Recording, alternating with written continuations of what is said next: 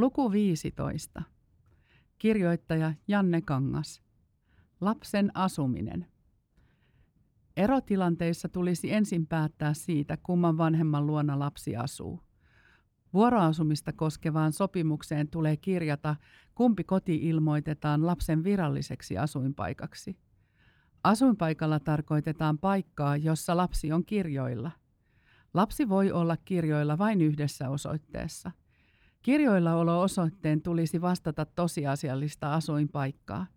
Kotikuntalain 15 pykälän mukaan Digi- ja väestötietoviraston on varattava tarvittaessa lapsen huoltajille tilaisuus antaa määräajassa selvitys muuttoilmoituksen johdosta. Virasto ratkaisee yleensä asian lapsen tosiasiallisen asuinpaikan mukaisesti.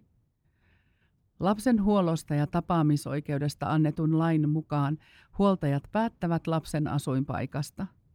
Laki lähtee siitä, että asuinpaikkaa määrättäessä on lapsen etu ratkaisevin näkökohta. Lapsen etua on punnittava kokonaisharkintana ja yksilöllisesti kunkin kysymyksessä olevan lapsen kannalta. Olennaista on se, millä tavalla lapsen etu parhaiten toteutuu vastaisuudessa. Kirjoilla olo osoite vaikuttaa muun muassa elatusapujen ja sosiaalisten etujen, esimerkiksi lapsilisä, asumistuki, maksamiseen. Lapsen virallinen osoite ratkaisee sen, mikä kunta tai palveluyksikkö on velvollinen tarjoamaan palvelut.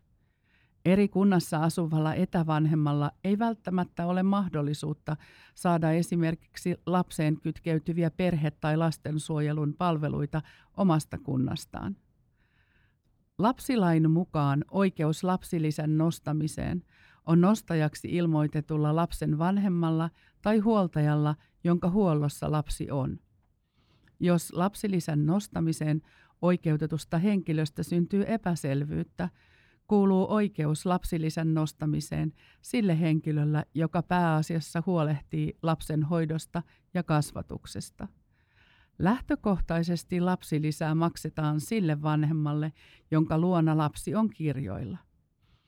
Yleisestä asumistuesta annetun lain mukaan samaan ruokakuntaan kuuluvat aina samassa asunnossa asuvat aviopuolisot tai avopuolisot, heidän alaikäiset lapsensa sekä keskenään suoraan etenevässä tai takenevassa polvessa olevat sukulaiset.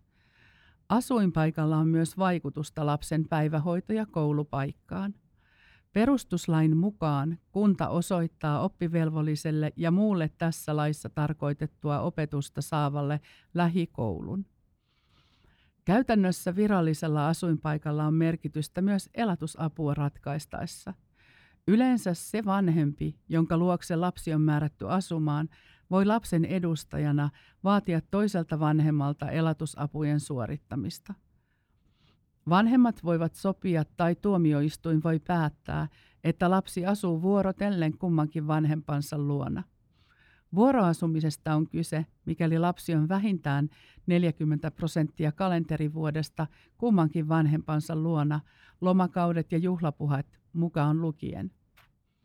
Vuoroasumista harkittaessa on otettava huomioon muun muassa lapsen ikä, vanhempien asuinpaikkojen etäisyys sekä vanhempien yhteistyökyky. Lapsen huoltolain 5a-pykälän mukaan lapsen vanhemman ja muun huoltajan on ilmoitettava toiselle vanhemmalle aikomuksestaan muuttaa asuinpaikkaansa, jos muutolla olisi vaikutusta lapsen huollon tai tapaamisoikeuden toteutumiseen. Ilmoitus on tehtävä hyvissä ajoin ja jos mahdollista, vähintään kolme kuukautta ennen aiottua muuttoa.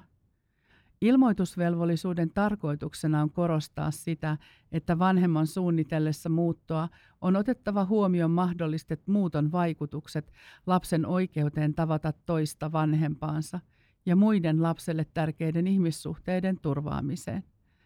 Säännöksellä pyritään kannustamaan vanhempia etukäteen keskusteluun muuton mahdollisista vaikutuksista ja sen edellyttämistä tulevista järjestelyistä.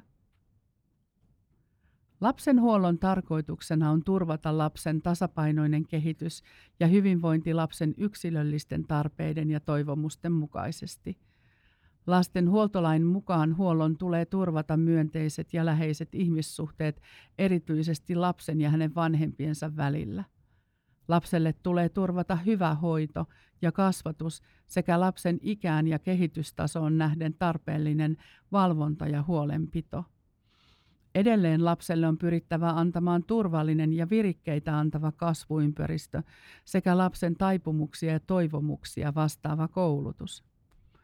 Erityisesti pienten lasten osalta olennaista on se, miten vanhemmat kykenevät huolehtimaan lapsen perushuollosta, kuten esimerkiksi ravinnon saannista ja riittävästä unen saannista, hygieniasta sekä vaatetuksesta.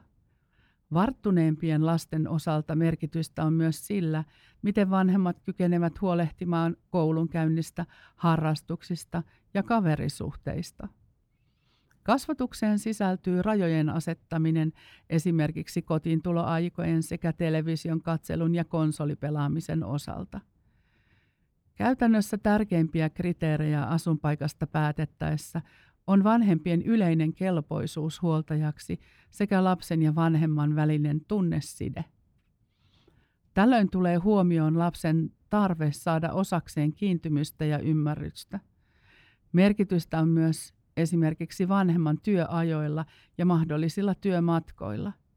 Lisäksi arvioinnissa tulee selvittää, onko vanhemmalla käytettävissä tukiverkosto esimerkiksi vanhemman sairastuttua.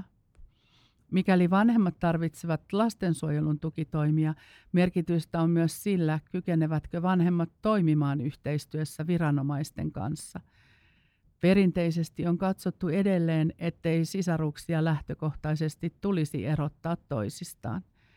Mikään ei kuitenkaan estä sitä, että lasten kirjoilla osoite on eri vanhemmalla. Olennainen kysymys on myös se, kumpi vanhemmista kykenee parhaiten turvaamaan lapsen läheisen suhteen toiseen vanhempaan ja muihin läheisiin ihmisiin. Siten esimerkiksi tapaamisten estäminen ja vaikeuttaminen sekä toisen vanhemman mustamaalaaminen voi olla perusteena asuinpaikkaa koskevan päätöksen muuttamiselle. Mitä varttuneemmasta lapsesta on kyse, sitä tärkeämmäksi muodostuvat lapsen muut sosiaaliset suhteet, sukulaiset, kaverit, koulu.